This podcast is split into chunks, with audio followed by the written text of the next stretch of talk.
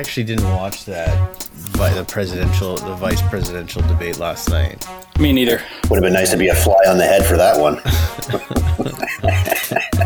That was fucking funny. That was hilarious. yeah, well, not the first time a fly's landed on a piece of shit and stayed there for a little while. So. Black Sheep Radio with Ben McVee, Mark Lefebvre, and Chris Brown.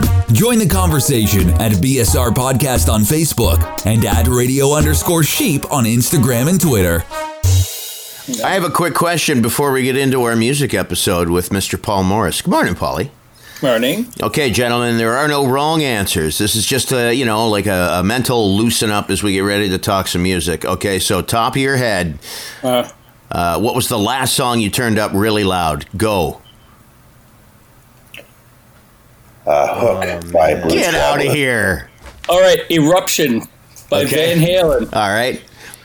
I th- yeah, I, I would. I think it was probably Arcade Fire. I can't remember the song specifically. But I Okay. was in the suburbs yesterday. Right on. Marcus? Uh, Hook by Blues Traveler. Hook Okay. by Blues like, my, it's like Traveler. my daily earworm. I like to listen to that too. Cool. Oh, is that right? Wow. Yeah. Oh, right on. Okay.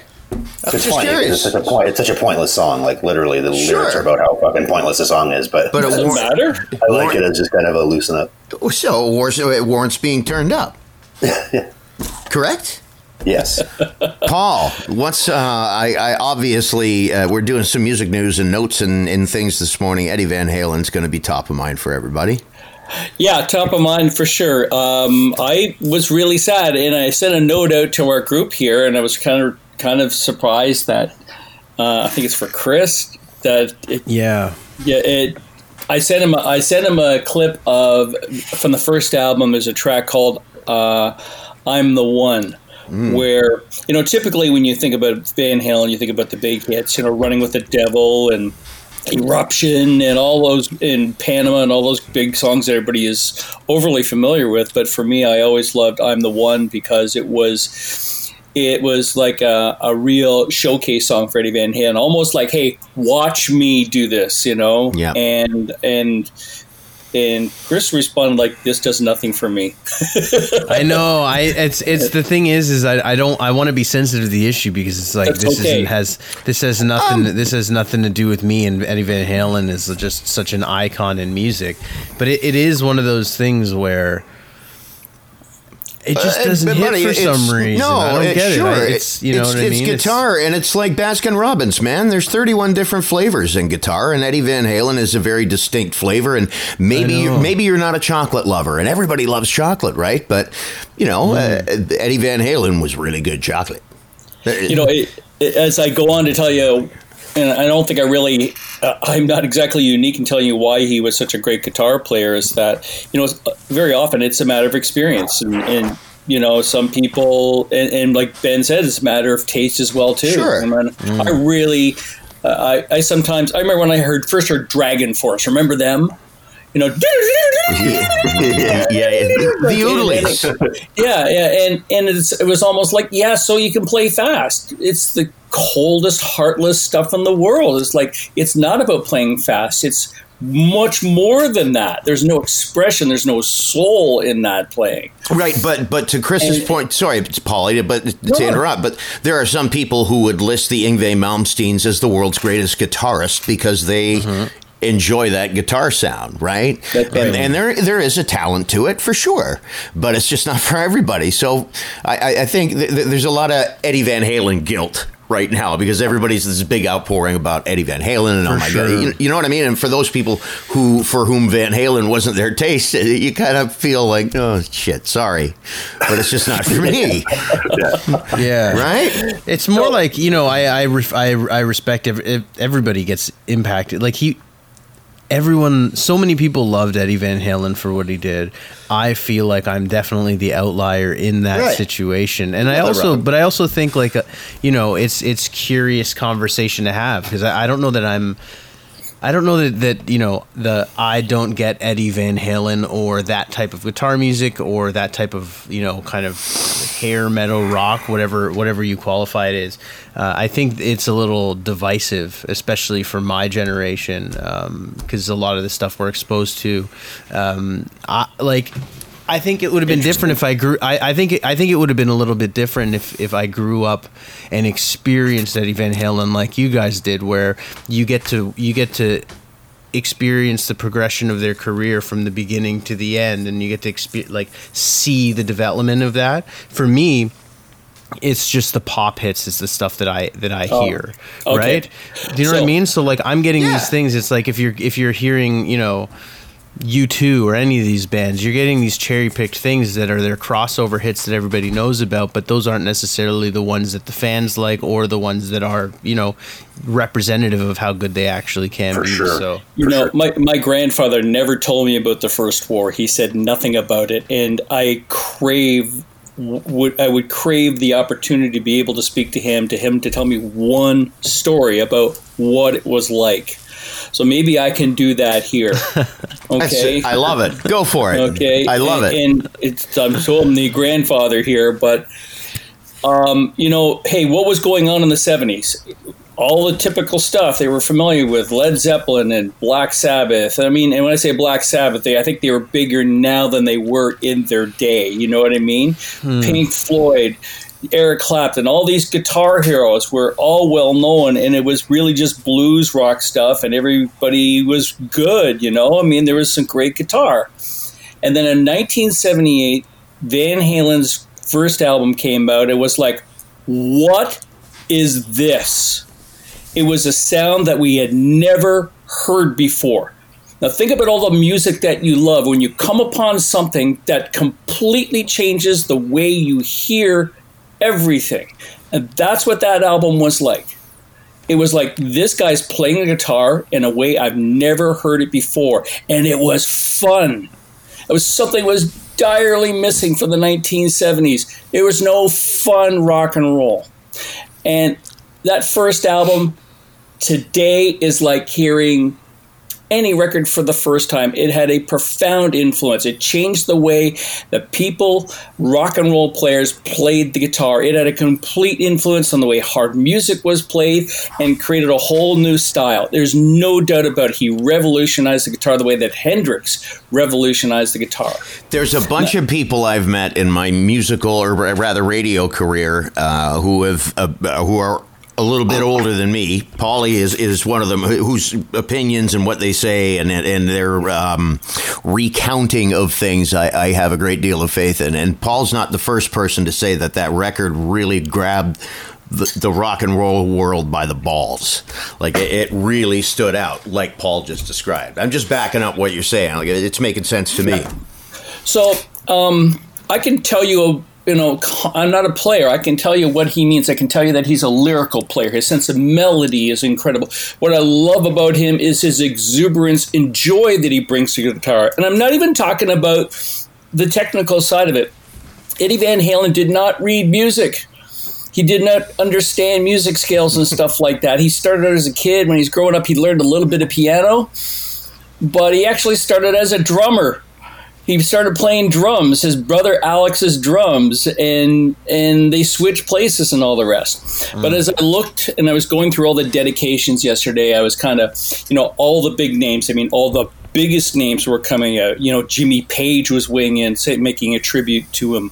And uh, tom morello calling him the mozart of the guitar and stuff like that. But I found a deeper understanding and appreciation from Eddie uh, from for, for Eddie Van Halen, or some people like to call him Edward Van Halen. now that he's older. Uh, well, no, because it was like respect. He's not Eddie. Oh, I he is see. Edward. You know, Oh. the way we, some people say Sir. You know. Yeah, yeah. Um, I got it from Keith Urban, and if you don't mind me uh, doing this, he he I think he articulates exactly why Eddie is a great guitar player. And so for Chris, maybe you can't relate, maybe you can understand this coming from a guy who grew up after uh, after Van Halen one, the first Van Halen record came out. He said, "This is Keith Urban paying tribute to Eddie Van Halen." He said, "This hit me hard. There are a lot of great guitar players in the world, but for but very very few are true innovators." Players who seem to have arrived from a faraway planet and who bring a completely new color to the rainbow. Eddie Van Halen was this and so much more. Even without the finger tapping, you had a player with extraordinary touch, tone, and a rhythmic pocket and bounce that floated like Ali in the ring. He was a master of complex solos that spoke to non musicians. That is hard to do. The reason was the exquisite melody in his heart and the joy in his soul for playing for people and it came through like a ray of sun we all felt. Mm. And I, I thought that he's listening. And as I said, when I watched him and as I listened to it, I hear the joy between the notes. I hear the soul between the notes. Yeah, the double handed finger tapping and stuff like that. He didn't innovate it, but he perfected it. But it was the attack. It was it like the reason I, I, I sort of said here I'm the one or eruption is because you can hear it. It's more than a guy just showing off. And you know, let's not forget that he wrote all the melodies for Van Halen. You know, one of the one of the standard things at a Van Halen show is that time when everybody leaves the stage and Eddie's left on and he does the guitar solo. It's like, oh yeah, here comes the guitar solo. Maybe I should go for a leak or something like that. no, you you stood you, you stayed for the band you stayed for the Eddie Van Halen guitar solo. It was yeah. beautiful and soaring and all things great. I miss guitar solos these days, guys. I remember I was standing with a, a program director and we were listening to a track. We were at Canada Music Week and we are listening track from some band. I went, oh man, that was a that was a great guitar break. And he looked at me and said, Paulie, nobody cares about guitar solos anymore. And that really hurt because I can, because that's the point, that's the part in the song where it can be fun. That's where there's a different expression that gets away from the melody in the chorus and there's joy in just going up and down the neck sometimes. Not not in a waste but when it when it is truly part of the song. And i realized that he was right you know that guitar solos you don't hear that. Even in van halen's career from the david lee roth years as they went into sammy hagar the guitar solos kind of diminished in yeah. you know their importance in Van Halen. That's because Eddie was changing with the times. He realized I mm-hmm. have to serve the song first, and maybe there's a place. When you go to see a show, that's a different matter altogether. I mean, listen, there's lots of great guitar highlights in the Sammy Hagar years. Don't get me wrong heard Pound Cake the other day, and I went, "Oh yeah, that's the one where he kind of hooked up a drill to his amplifier, and uh, you know, a, a, cordless drill, and and and made that work with his guitar." Uh, but uh, again, I'm going to go back to '78, the first record, and the albums with David Lee Roth, and they were really spectacular. But I thought Keith Urban nailed it on the head. And Keith yeah, Urban's a hell, really of a, cool. hell of a guitar player as well. So that's, yeah, that's well, and that, and that's it, and that's it. But you know, it was a country guy that kind of gave me, you know, he was able to express, hey, most people are just putting down twenty words. You know, it's a tweet or it's mm-hmm. you know mm. a very short post. You know, I'm sure if you sat with them for an afternoon, they would be able to show you and tell you exactly what he was to them as a player. But so I know yeah. very little. Like I said, I know very little about Eddie Van Halen, and and the songs that I do, I am familiar with are those pop hits that we were talking about. But I was doing a little bit of research on Van Halen to see if there's anything that I could that could bridge the gap and and make me a fan. And I, I think I might have found it actually. There's a story here um, from a book uh, release is a little a little while ago. It was about um, Eddie Van Halen. Let me see if I could get the title here. Hang on, I got to cut in here very quickly. Yep. I haven't had a sure. chance to cut in because it's all been so good. But I had an internet flicker, so I just yeah, want to make yeah, sure yeah. it's is it affecting your recording. No, no, like I can't. I can't see you guys on on house party or anything. It, it, okay, all right, but we're still recording. I just yeah. I needed to find a natural break to jump in before all of this went to waste. Ben, you know what Ben's, I'm saying? Ben's just chiming in. It's like, um, what's that? What's that? What's that movie where Poltergeist, where they're in the TV? yeah, yeah. yeah. You just hear like the faint whispers on right, the wind. Right, right. okay, so long as things aren't messed up, and I get. Hopefully, I gave you a chance to find the, the article or the story.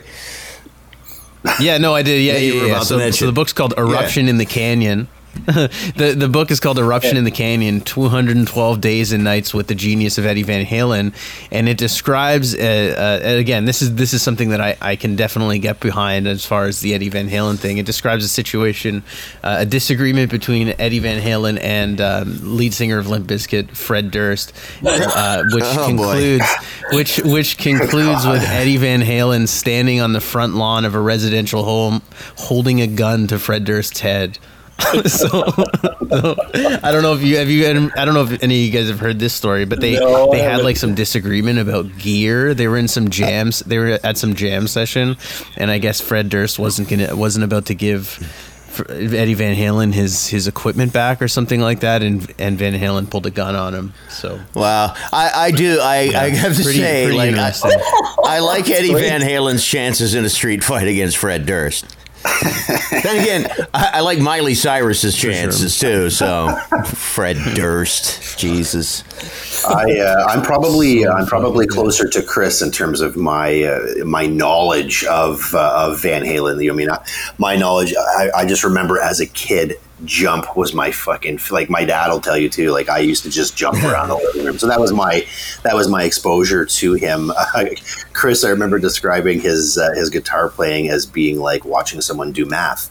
Um, remember you, and, and, that's an interesting way I think to look at it because I have since he since he passed, I've listened to uh, a lot of his stuff, and then there's I, mean, I did the same thing where I checked out an article. Okay, maybe there's little things that I actually maybe did know about him that I just forgot, and uh, this is my perfect opportunity to infuse my favorite movie into this uh, podcast yet again. Uh, that Van Halen did appear in Back to the Future, and uh, if everybody remembers, he actually was the music that was supposed to melt Crispin Glover's brain when uh, when Marty McFly throws in a Van Halen cassette.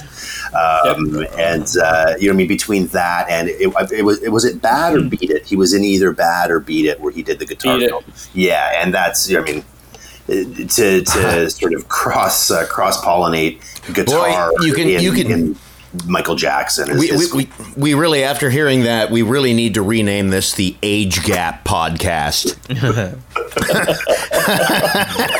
all good, my friend. It's all good. That's good Right. stuff. taking the DeLorean back yet. All right, so moving on, Paulie, what else? All right. Uh, this is interesting. There have been a lot of uh, great artists. This is in a wider spectrum here that have passed away in the last couple of weeks. We spoke uh, a week or two ago about Toots Hibbert Yep. of Toots and the Maytals passing away.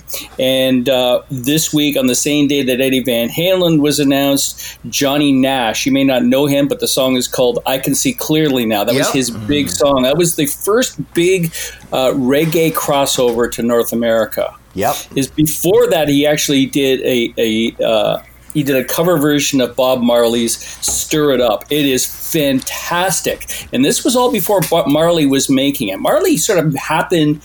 His, his bridge to his national or international popularity was all these people covering his songs. I Also, shot the sheriff. yeah. All, uh, also in there is Helen Reddy, who did the song called uh, I Am Woman, which was a huge song that spoke for women's rights, perhaps more than any other. And finally, a country artist named Mac Davis, uh, who famously wrote the song um, In the Ghetto that Elvis Presley covered, but also was an, uh, an artist in his own right. Um, I can't remember the song that came out, but the, the thing is that all of these artists had their biggest songs in 1972. This is almost like Ah, the okay. This is almost like the the 27 factor, you know. yeah. Toots, Toots and the Maytals. It was Pressure Drop, Mac Davis. Um, well, gee, I can't remember that damn song. I Am Woman and Johnny Nash, Nash's I Can See Clearly Now. All their biggest hits in their career, You- all 1972. You missed So- In the Ghetto, and my personal favorite cover of that is by Eric Cartman on South Park. I, I thought I thought his rendition was just beautiful. Just beautiful. If you haven't heard it, YouTube it. It's hilarious. Oh man, and it's kind of funny. Uh, uh, two of those songs that I mentioned are in television commercials on TV. The day that Johnny Nash passes away, the song I can see clearly now is in a Canadian club television commercial. and Pressure Drop is part of a Coors beer commercial and has been for weeks. Yeah, and, uh, yeah, I've and heard here, it. Yeah, and, and here are these guys, and there they are. You know, I mean, they're influenced even somebody in an ad agency is picking up on the great vibes that all of those songs have given to us over the years. So I, I couldn't, you know, I couldn't move on without mentioning them. Eddie Van Halen, you know, a Hall of Famer and, you know, at the top of the list for sure. But these people back in 72 left an indelible impression with some of these great hits. All right. Uh, this coming Friday would be the 80th birthday of John Lennon and so it is being celebrated uh, in Canada with something that they want to call Imagine Friday. Uh, John Lennon's record company Universal Music is asking radio stations to program the song Imagine at 1:30 this coming Friday and we've seen these things before. Really, it's going to be up to everybody. But the record mm. company's statement says coming together for a minute to collectively imagine brighter days ahead feels like a wonderful and shared moment for Canadians everywhere heading into the Thanksgiving Day weekend, and a nice tribute to such a beloved icon as John Lennon. We hope you'll consider taking part in this fun and shared moment with your own listeners. Thank you in advance for your consideration. Now Very these things cool. happen every once in a while, mm-hmm. but yeah, and it's kind of funny. In that I went to a Black Lives Matter protest here in St. Catharines, and um, to see what was you know you know to see it all. I saw it on television. This is really early in the going, and I and in amongst the crowd was a guy with a placard of John Lennon's famous face and the caption "Imagine." And it kind of stood out because everything else was defund the police and, and a lot of aggressive protest right, phrasing that right. came along with it and there was this Hmm. There was this image that kind of was ri- rising above the crowd, literally, because it was a little higher than everything else, and it really hit me. And it, I probably pondered that more than I did the conflicting messages that I was getting from all the oh. other Black Lives Matter protests. It's really kind of interesting as somebody felt that, and mo- and it was a real interesting crowd. It was a real mixed bag. It was old, young, and and of course the mixed mixed colors as well too. So, yeah. Hmm. I think it's I think it's a great idea and and a great message and everything else. But to, to just add just. I feel awful doing this, but uh, because I, I sound skeptical, can we just can we have a John Lennon event where we play a different song? Am, am I am I sounding grouchy? Am I missing the mark here? Can we just can we play a different John Lennon song when we remember John Lennon? Because this, I'm sorry, I, I, it's even apropos for the times we're in. But man, that song's no, getting well, tired in remembering John Lennon. Time. Am I alone in thinking this? Eh, like I'm I'm thinking out loud. Am I alone if here? Me, if it was me and you in the room, you'd be alone. I don't know what the other guys. um, I, I, I, get what you're saying. Yeah, uh, I, I, I, think you know if you look at Lennon, there's just there is so much to pick oh, from. God. And yeah, I mean, I could say Revolution. You know, that yeah. song with they did with the Beatles spoke huge. Many to the same type of themes, some of the themes, anyways, that are right. imagined. Right, I, I, I, get song. it. I, I get. It. Hey, hey, hey! All you need is love. How about it? Yeah. How about well, it? A, a, lot of people didn't like that song because it just was like, yeah, I love it because it's beautifully simple. And some people said, yeah, you know, that's kind of like the stuff you find on the back back of a box of cereal, you know? Yeah, okay. Hey, that's this. Hey, the world. All you need is love, man. It's such a hippie thing, you know. Sure. yeah. You okay. Heard it, you heard it here first. Ben hates the song Imagine. now, now, to answer to that thing, I mean, have you guys ever heard of a, an ensemble? Ensemble called Choir, Choir, Choir. No. Okay.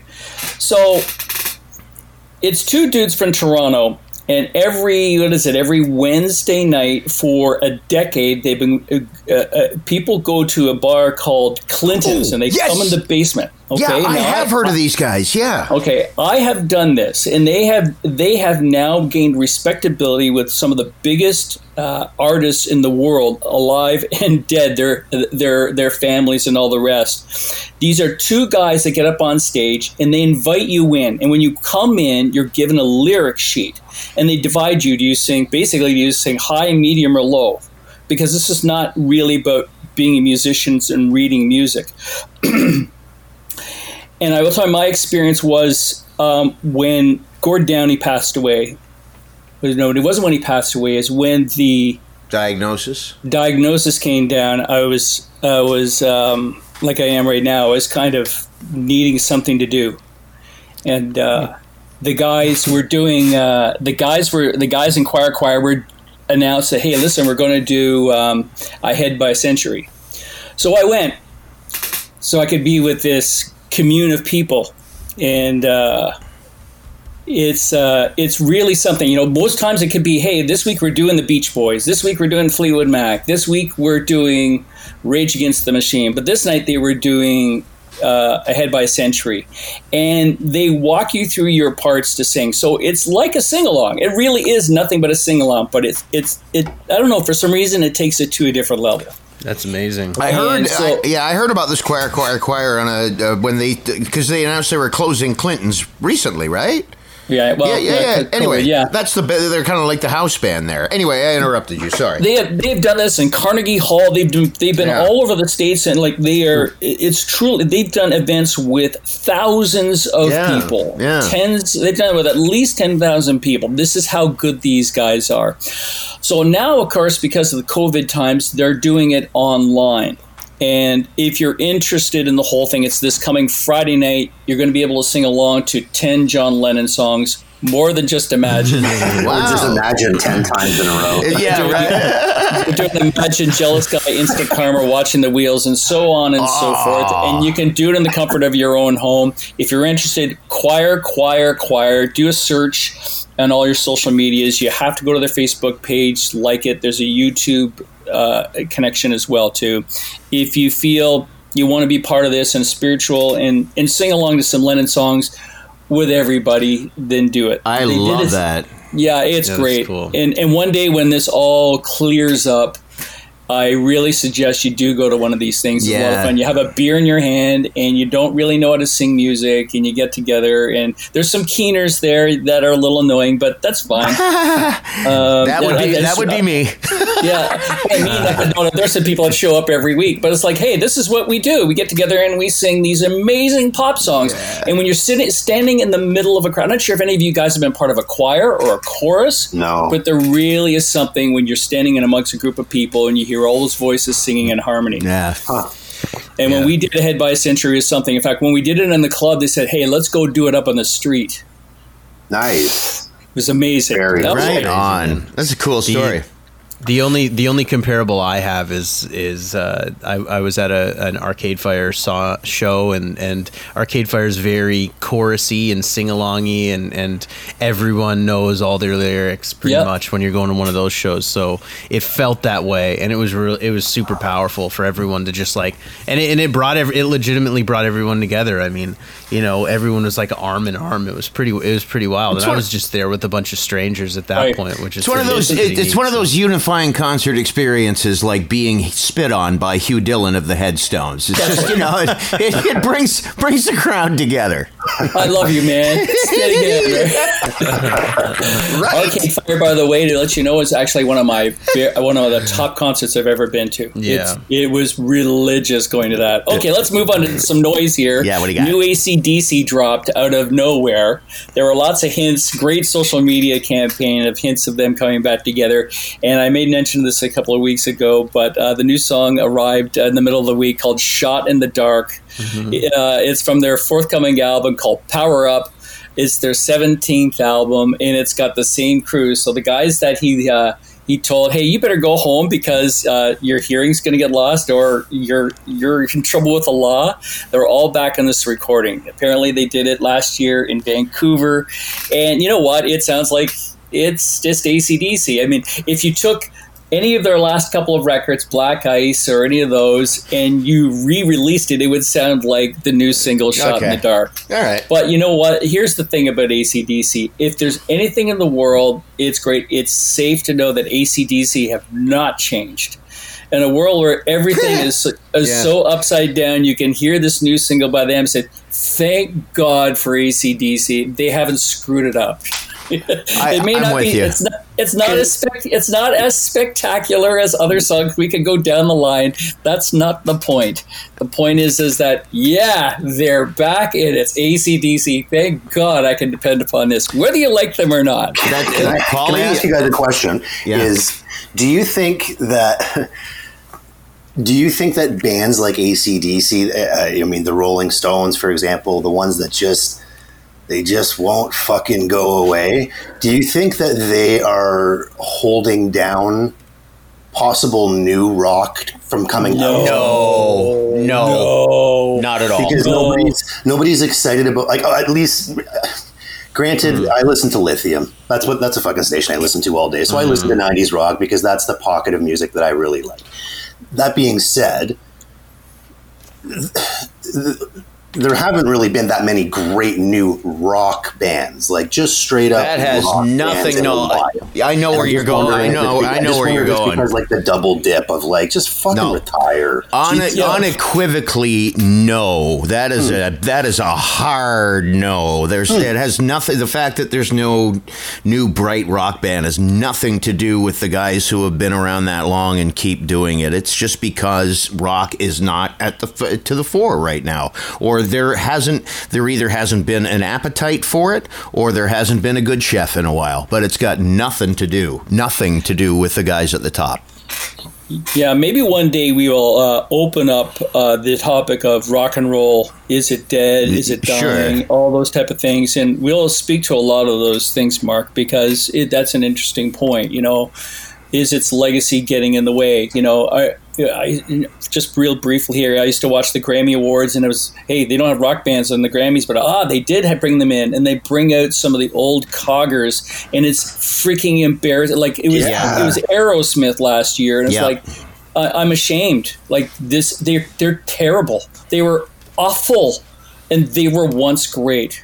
I said Yeah. I would much rather watch the newest, brightest, shiniest thing that's in rock and roll than to watch these old guys pretend that they're good again. I, I mean, I love Aerosmith, and Yeah, I yeah, love, and I re- loved, you know, what they did with Run DMC. That was the moment on, But- on the okay. show, and it was embarrassing to watch it. I know, but, but I just let me interject there, just to back up my point. I get it that yeah, okay, these old guys are getting the spots on award shows, but that's that's the people who organize awards shows. I, I still I would contest that it Yep. has nothing to do with the fact. but that's the moment. Yeah, like there, just- there, there, there are tons, tons of great, brilliant new rock bands out there. There's just not an appetite for it. That, right, that, that's gonna- that's my opinion.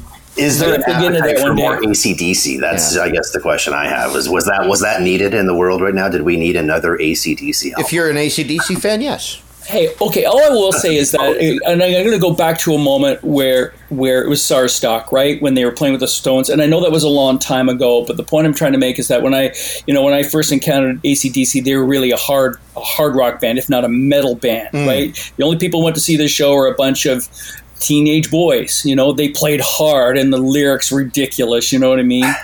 Um, but when I saw them at SARS stock, everybody was on their feet. I looked around me, and everybody from grandparents to children were up having a great time. And I realized that this band's music had now transcended every generation. Yep. So it does matter. You know, Yep. they are not what they used to be, and I think they're not getting in the way. There are many. There are many options in the you know in the songbook to listen to, and why not?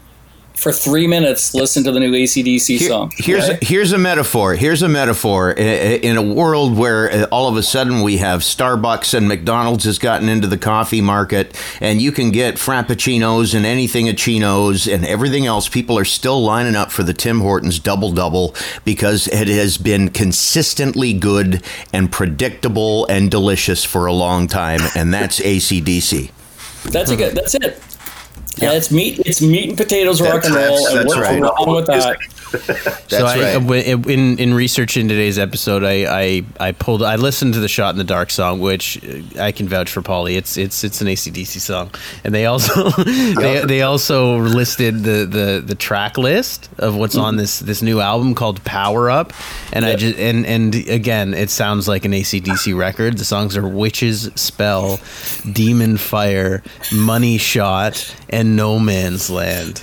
So you know, I was just just uh, just to get a little sample of those titles. It's classic. It's Yeah, It's yeah. exactly it's a, it's like a warm hug. An ACDC song. Uh, there's no going to be "I Love You, Baby" songs in this one. No, No. no. No, no Um, acoustic cut.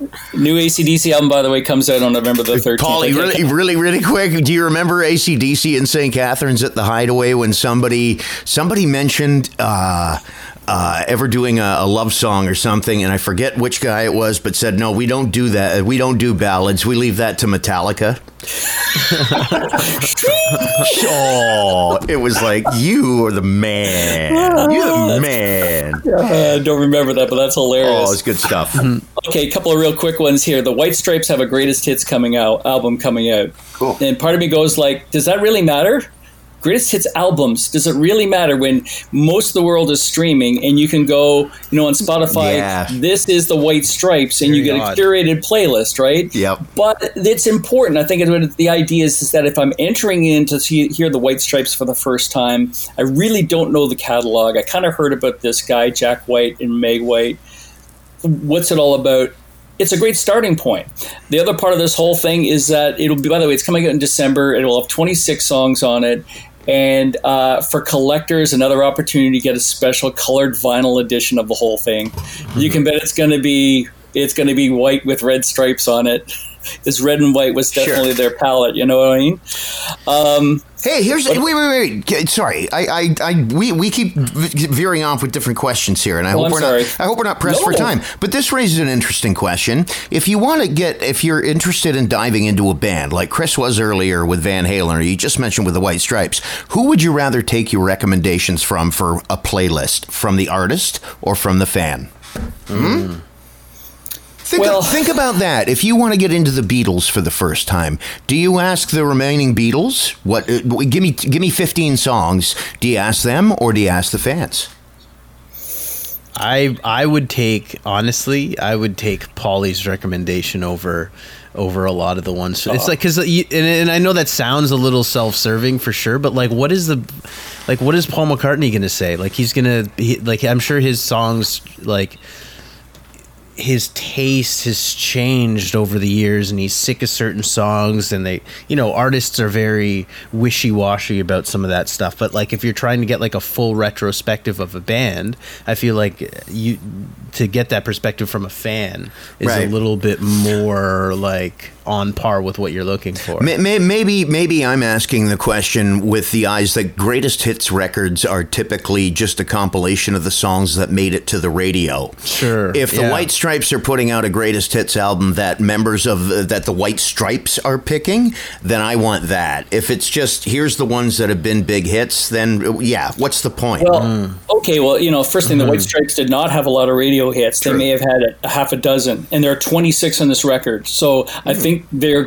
I think they're going to give you a good cross section of cuts. what is Cool. really good about the band. 26 is pretty good, as opposed to I'm looking at you know seven releases by the White Stripes. Where do I start? Like you know, and you have to kind of sift through everything, and it's just like you know, sometimes the greatest hits is a good starting point. And if you really like what you hear, then you can go, oh, I really, really love this type of thing, or I love this song. What record was it on? And then you jump into that particular era. Same thing with David Bowie, for instance. Like, where did he start? You know, it's just hmm. like there's so many different styles that he worked with, and you know, if you jump in any one, you would definitely be. Uh, you would definitely be missing out on something else. I mean, very easy to jump into the Ziggy Stardust era and all those great songs, but boy, you'd be missing out if you didn't get into this whole period where he's in Germany. He was doing Heroes, you know, or I can go down the pipe here, but I think in the case of the White Stripes, this is a good thing. This is a good idea, and I think the fact that hey, listen, all those curated playlists are still going to be there on all our streaming services, so. You know what would be cool? You know what would be cool if they could do is like they have with I don't I don't know if you guys have ever done this, but have you ever listened to like director's commentary on a on a movie like on, Yes. a, mm, DVD? for sure. Uh, I used to do it on the Simps like the Simpsons DVDs because they would have like Conan O'Brien talking about like voicing or uh, writing this episode, or they would have so you get to learn little things. It'd be cool if they had that for songs, like they have kind of Jack White say like, "Hey, here's what I was thinking when I wrote this song, and here's where I wrote it, and blah blah blah blah blah." And here you go, here's the song, and almost like give Yeah. a reason to buy an album again. There are there are some records that do ha- there are some streams that I have seen that actually do have Oh, that. yeah? That's and really I think it, I agree with you. I think it's great because I learned some I Yeah. learned a little bit a little bit more about it. I wish there was a switch that you could turn it off if I just I just Yeah, want to listen yeah. to it. Bring You know, back bring back pop up video. Yeah. yeah. Isn't this show pop up video? Yeah. Um, Stairway to Heaven. This thing has been a legal wrangle. The people uh, uh, representing a guy named Randy California and the band Spirit claimed that in the days when Zeppelin and Spirit were touring, Jimmy Page heard them play uh, a song I believe was called Taurus. Yeah, Taurus, and said, and then they heard Stairway to Heaven and said, "Hey man, that's my riff." So it went to the courts. It's been dragging in courts for about ten years. They wanted to take it to the Supreme Court of the United States, and they turned them down. Oh. And so the case is closed. Led Zeppelin things to do. wins. And yeah, well, the, and the funny thing is that apparently I read this in the bottom of an article somewhere. It said uh, that even the Trump administration had weighed in this whole thing, with the Justice Department filing a brief in support of Led Zeppelin in their case. So Are Trump you led- kidding? Oh, Uh, this pisses me off. Is, uh, okay, so I know I've heard it. Paul, you've heard it, I'm sure. Yeah. Mark, Chris, have you Oh, yeah. heard this song Yeah, in yeah. question? Yeah, yeah. No. Okay. Yeah, so yeah, yeah. listen, in, in in a world where the, the uh, like the Verve got successfully sued for Bittersweet Symphony for ripping off the Stones, in a world in a world where John Fogerty got sued for ripping himself off. I know. Do you remember that? Oh yeah. Okay, Well- Led Zeppelin wins. Are That- you the- kidding me? There, there, there, there are different cases here. And I'm not going to get into the whole copyright thing oh. right now because it is really complicated. It's such a mm-hmm. ripoff. because you you gotta when you listen to the songs, boy, they sound similar. Oh my you- god. But when you break it down musically, there are a lot of there's other information that has to be considered here. And in this particular case, they they were in favor of Zeppelin. To my ears, boy, they sure do sound the same. If I'm the if I'm the band that is responsible for ultimately creating the biggest rock anthem of all time, and the meat and potatoes, everything that people know Stairway to Heaven for. Uh, uh, well, I, I would say the first thing that comes to mind is the opening. Uh, I it, it is a direct ripoff, and if I'm the band who had that taken from me and it was turned into a multi-billion-dollar industry ultimately, then I would be really, really upset with the fact that I wasn't getting a piece of the pie. I'd be really pissed. I mean, Zeppelin in the early days were doing a lot of interpretations of the blues, like so many guys of the UK. Like it's it, it can't be understated how important American blues music was in the early story of rock and roll. Uh, so many of these kids grew up and got records from the states and emulated it in their music. The Rolling Stones are classics of that, Yeah. and so were Led Zeppelin, almost to an embarrassing point. This is not the first time that they've had a run in famously the song whole lot of love speak about a big song right? Um, those people who were blues aficionados said hey you know what? That sounds an awful lot like willie dixon Muddy Waters song called you need love. And I can even go as far as to say is, is that the way that they played it was similar to another band. You know, all the things that Jimmy Page was doing in that song were echoed in another version of the song by somebody else and yet it took years before finally the estate of uh, Willie Dixon won that case, and the fact that he gets a piece of the royalties because those are my words. You just changed a couple, you know, and you didn't give me credit. You take a look at it. It's Page, Plant, Bonham, and and and Jones. You know, so these things can happen decades after the fact. When it came to Stairway to Heaven, that's where the line got cut off here. So there was a bit of a history to the whole thing, and it's not about the lyrical; it's about the music to it, particularly in the introduction of the song. So okay. Fascinating. it is it is we can get into this uh, another time. Another case is going to come up, but there's lots of examples, current ones. Famously, Blurred Lines versus uh, Yeah. song Blurred Lines versus the Marvin Gaye Estate. The Marvin Gaye Estate won that one. Uh, Did, the uh, did Neil Young go? Didn't Neil Young go after Chili Peppers for Dani California and um, uh, Last Dance with Mary Jane? Because the beginning of that is the exact No, Tom same. Petty, That- Tom Petty. Oh, sorry, Tom Petty. My apologies. Uh, that uh, bum, bum, bum, ba-dum, bum, bum, No, I, like I think Tom Petty gave it his blessing. Did he not? I I don't remember. well, with Tom Petty, what ha- there was there's uh, the other dude, Sam Smith, right? Right. Yeah. not the, not the country singer, but the, the guy from the UK had a big top 40 hit come out, and his band manager says, You know, that sounds an awful lot like a Tom Petty song. And they immediately settled, made a, had a settlement where he was getting a piece of the royalties from that song. They, uh, Sam Smith's people got in front of That's the, everything. yeah. Um, Don't be silly and pretend. the in the case of the Rolling Stones, um, Mick Jagger was playing uh, playing a playing uh, his latest song with the Stones for his daughter. Because anybody seen my baby? And he says, "What do you think?" And she says, "Daddy, that sounds an awful lot like Constant Craving by." Uh, um, come on, Canadian. k.d. lang. Um, k.d. lang. k.d. lang. And so Mick kind of went, oh, and then he listened to it and he called his lawyer immediately and they settled immediately. And the song hadn't even come out. You know what I mean? It's like, uh, you know, and for those guys, it's like, yeah, I know that, you know, I know that I, when we wrote this, you know, we wrote it genuinely. It just came out, but we have to admit, it sounds just like this song. So let's take care of this business now before we get into a really ugly, distracting lawsuit, which nobody needs. How how So- how devastated is Mark going to be when Count Basie's estate sues for power of love?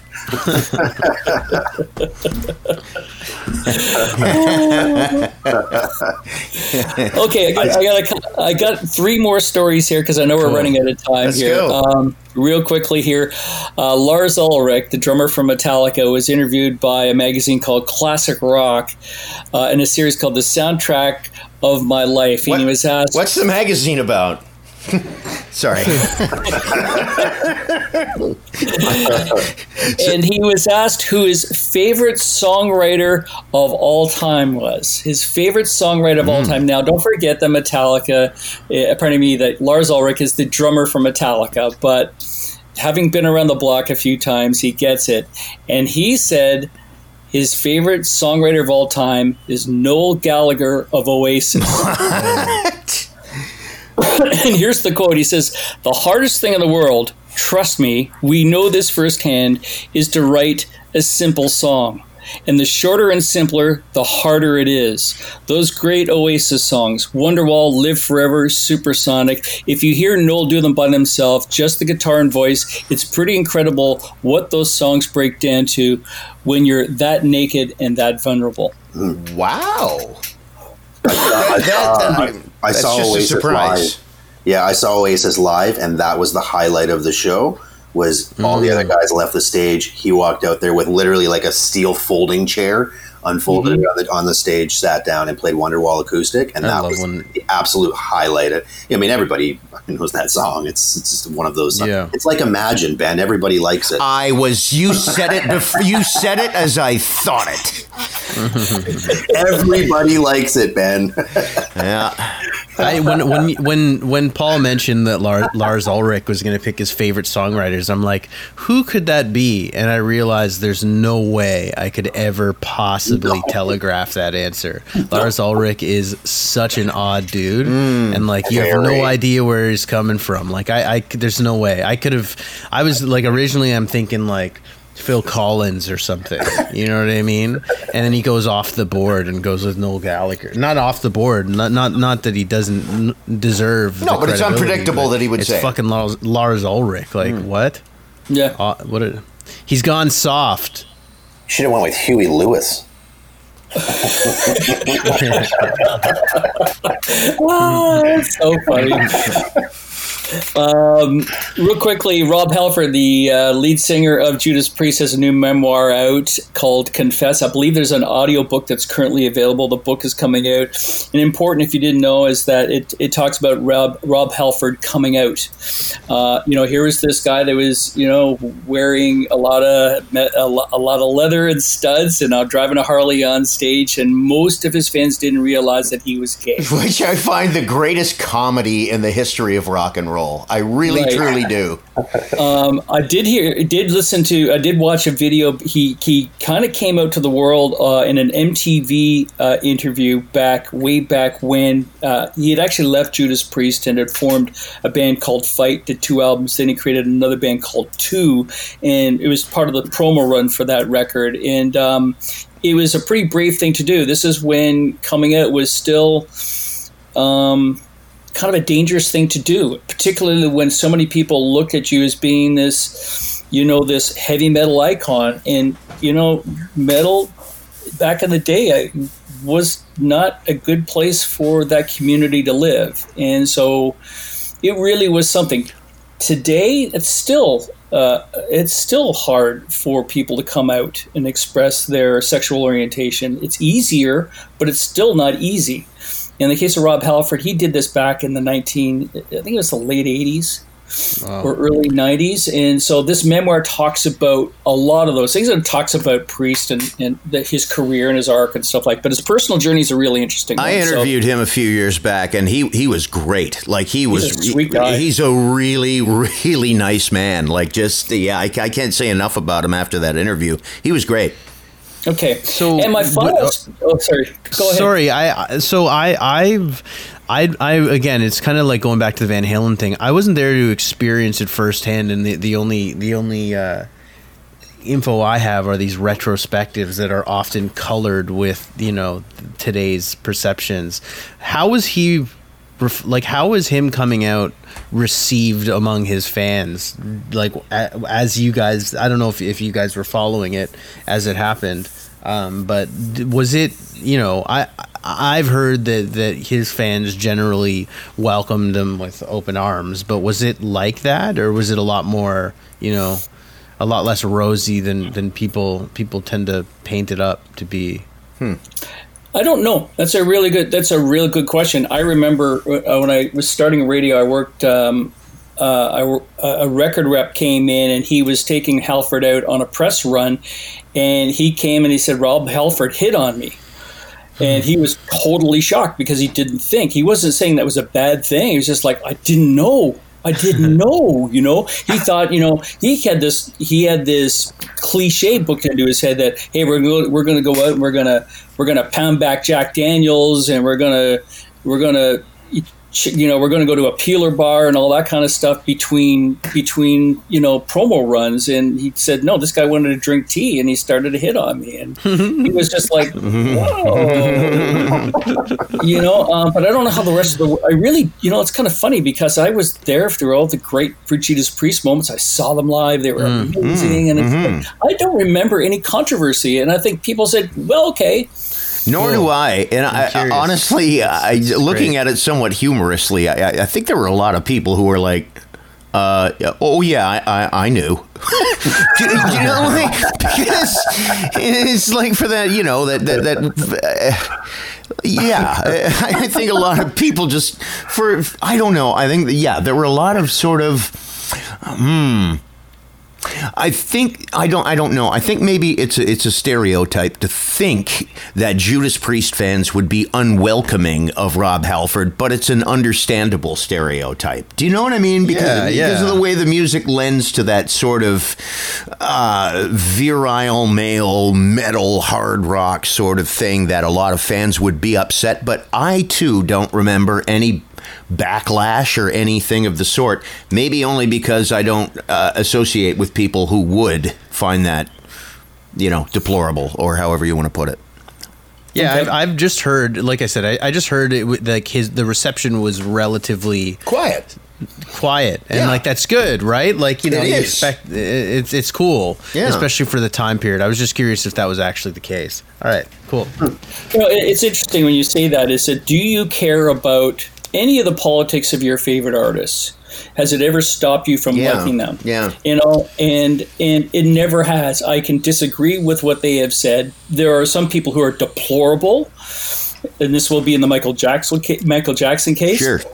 Do you stop listening to him because of what he what he did or apparently did? It's it's a real tough call sometimes. It is. Some- it, sometimes it depends upon the, I suppose, how bad it was, the gravity of the whole thing. But bad is bad with a lot of people. But being gay is not bad. Thank So- you.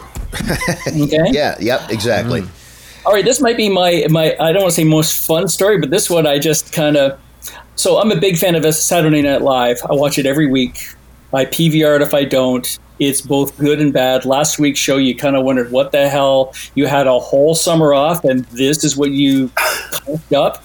Like the first, the first full sketch was a double entendre sketch, and it's like, oh my god, like this is you get the smartest comedy writers apparently in America, and this is what you came up with a double entendre sketch. Listen, there were a lot of great parts to the whole thing. But one of the favorite things, who's the musical guest? Last week it was uh, Megan Thee Stallion, and she was fantastic. It was fantastic. It was great. You know, I don't know her stuff. I certainly know WAP, and, and, and, a couple of things I've come across, but I never spent any time with it. So I said, hey, I wonder who the musical guest is for this coming week. And up came this story. This is, I think, the first time this has ever happened. The musical guest for this coming Saturday was supposed to be a guy named Morgan Wallen. Does anybody know who Morgan Wallen is? I've heard of him. Yeah, I've I've heard of him. All right, he's a country artist, and he has had hits like Whiskey Glasses, and his latest thing is called Seven Summers. He has been uninvited as the musical guest to Saturday Night Live.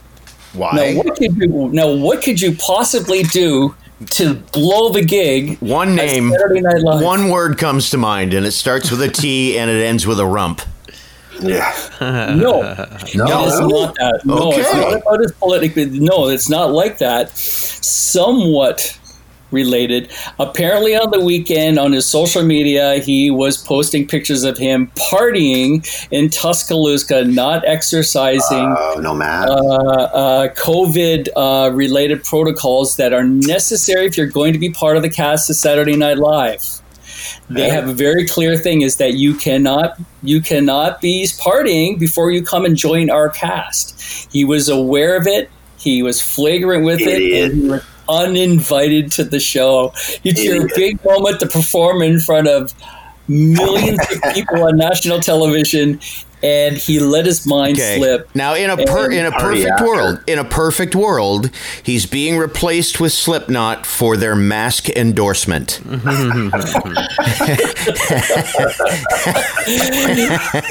the great and the interesting thing about this whole thing is he gets it. He's apologized to his fans. Oh, He's on there man. explaining what he did, but it doesn't doesn't it doesn't take away the foolishness of it.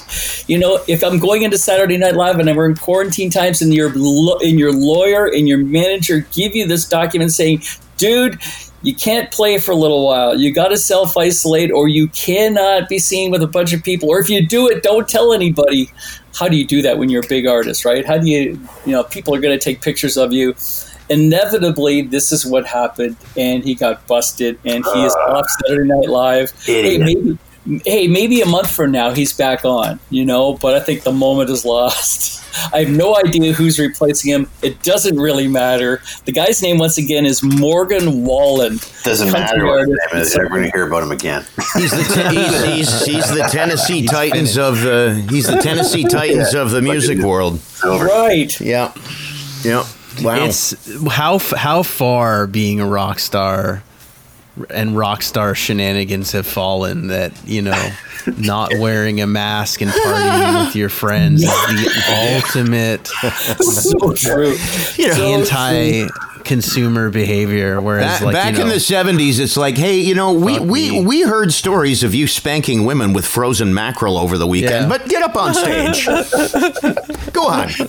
Oh here, do you want to do this presidential rally? Yeah. It's like and nowadays it's like this guy fucking went to the grocery store and and uh, Yeah. you know didn't put his cart back in the Hey, we, corral. we just saw you eat three sheets of acid backstage, but you get out there and put on a show.